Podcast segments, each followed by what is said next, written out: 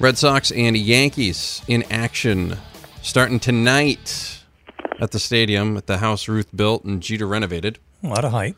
Yeah, a little bit of that going on. And uh, we now talk with Chris Mason from CNHI Sports Boston. Of course, he uh, wrote the article yesterday that we were talking about on the air about David Price uh, talking about the uh, circulation issue that he encountered last time he faced the Yankees. Uh, much uh, much colder weather just a few weeks ago in April at Fenway Park. but this article came out right before this Yankees series. Chris, first off, good morning. Thanks for joining us this morning. Hey, thanks for having me on, guys. Thanks for uh, thanks for being on. How how was the trip to New York? Uh, it, uh, I I hope it was it was um, uh, uneventful in most oh, words. Yeah, not not bad at all. Not bad at all. The Amtrak is a, a good way to go. So uh, smooth ride. I gotta I, I really gotta think about that. That might be uh, might Pretty be nice. something to do. Um, with with this story, my my first question to you is did you go to him asking what happened on that night, or did he say, "Hey, I want to tell you about something"? Like, how did how did this whole thing come about? Because I was this totally came out of the blue for me. Like, I expected this a couple days after the Yankees start, or maybe before the next start afterwards. I didn't expect it, you know, a couple weeks later to to to pop out. Like, this was, uh, I was just kind of surprised. So it was one of those things where right after the start, he described the numbness in his hand um, that he'd been feeling, and nobody really followed up that night. He was kind of like, "Yeah, there was numbness. I couldn't grip the ball." Um, and then, so then he has his regular like throwing off of flat ground or whatever the next day. it Comes out of it fine, and um, just starts talking a little more about what happened. And then the last question of a group interview was like he, he was describing it again, and the last question was something along the lines of, "Is it a circulation issue?" And he said, "Yeah." And then nobody followed up on that. So it was one of those ones I put in my back pocket for a little while, and then like right after that, they went on their uh, like ten game West Coast trip they hadn't been back for a while, and I wasn't on that trip. Um, but then, yeah, I went to him last week, last Monday, and asked him if I could follow up a little bit because that's something that's interesting, and I didn't know why people hadn't followed it. And yeah, he opened up a little bit about it, and then I thought it made sense to run it right before this Yankee series because it was the Yankees last time. So this is something he's had the whole time, um, or since yeah. he was, and, and so you shake his hand, and it's like he stuck it out of an ice freezer. Yeah, it was really cold. The way I like, I'd liken it to um, even if you're holding an iced coffee, like you go for a 10 minute walk with an iced coffee, you put it down, and then you go shake someone's hand. Like, it was noticeably cold. Um, so I thought that was interesting. But you know, I I, I think the even more telling thing might have been uh, like I, I think the the handshake is that was meant to more show that he was like willing to be like, hey, look, like this is definitely a real thing. But the proof really was in the outing against New York last time. In his three seasons here, I think that's the worst command that he's ever had. Um, he threw 35 pitches, only 16 for strikes. Like three balls got crushed that were just meatballs in the zone. So you could tell that something wasn't right with him pretty immediately if you were watching closely. And um, yeah, then he just opened up about it a little more. It's interesting. Uh, I'm going to look at it from another viewpoint. I mean, I feel bad for him We've all yeah. had some little ailments like that. But if I'm in management and I sign him to a $200 million contract, is that something he should disclose as they're asking him going through his physical? Or did and, they and they just look past or did it? They, or? Yeah, and they said, well, we're not going to worry about it. We only we only have a couple weeks of cold weather. I wonder, do you know anything about that? So um, Dave Dombrowski has been very tight-lipped on that. Um, Evan Drellich from Comcast Sports New England also asked him about that and tried to go that route instead of I asked Dave like, what can you do to combat it? He asked, uh, did you know when you signed him? And he just said that he couldn't discuss it because it's a HIPAA violation. So we really have no idea um, if the Red Sox knew when they signed him to this deal. But um, it, it sounds like one of those things that we're probably not going to find out. Yeah. Um, HIPAA violation, probably. Yeah, yeah, that's that's exactly what he said. So it's tough, but yeah. So I asked him directly if it was Raynaud syndrome, which is what it sounded like when he was describing it to me, which is a, a circulation issue where you lose blood flow to your fingertips when it's cold, and then they go numb, and it's supposed to be pretty painful too.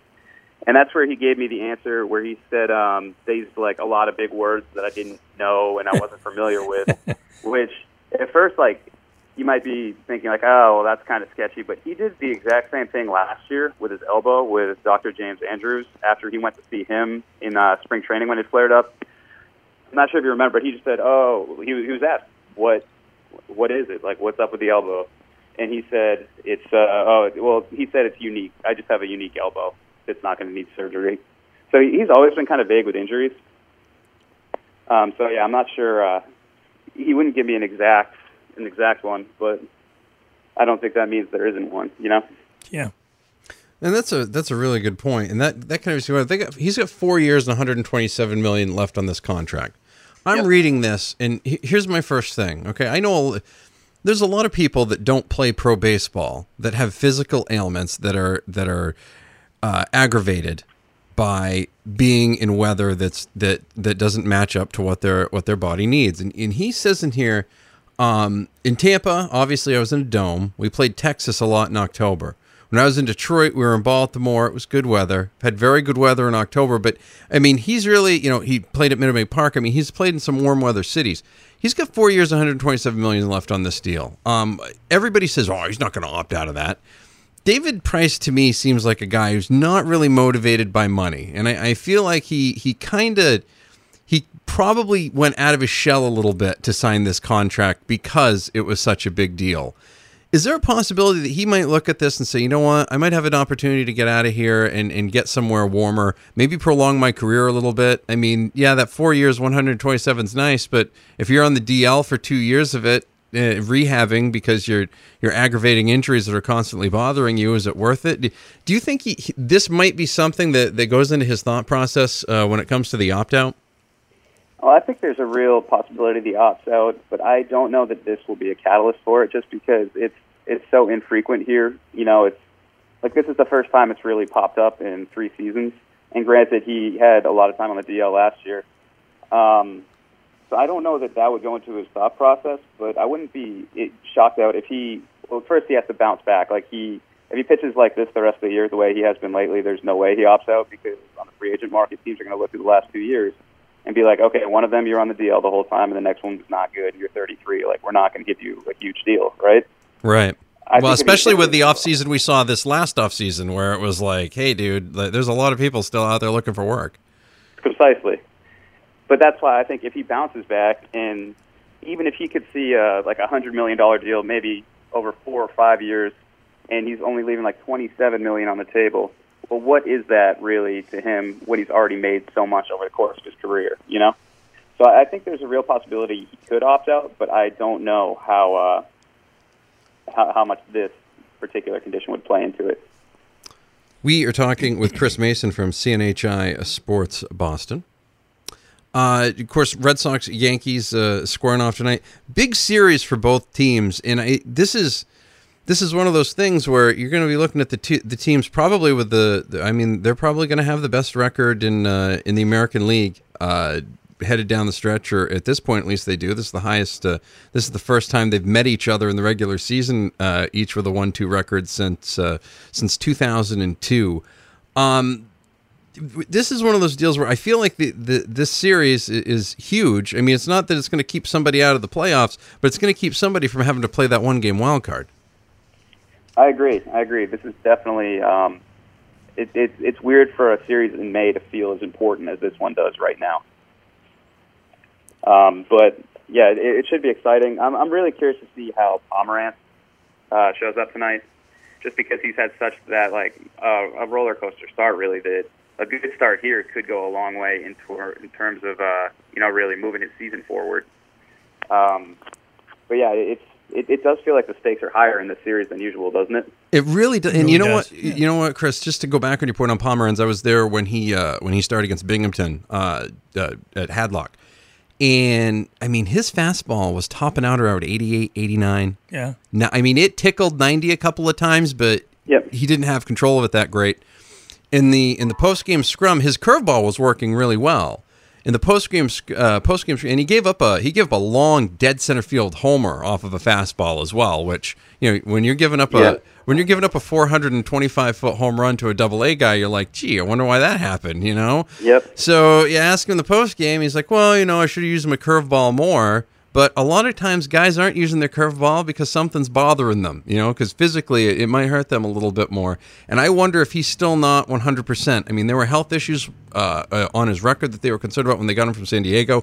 He really hasn't been always fully healthy. He had a really good year last year, but I still think they had to manage him a little bit. I wonder if he's a little banged up. And you made a really good point he can either move his season forward uh, uh, in this series against the Yankees, or he might, you know, end up again moving it backwards a little bit and leaving people with a few more questions. Because if he goes out and gets racked around, people are going to be wondering what's going on with Pomeranz. And he's a free agent, right? Yeah.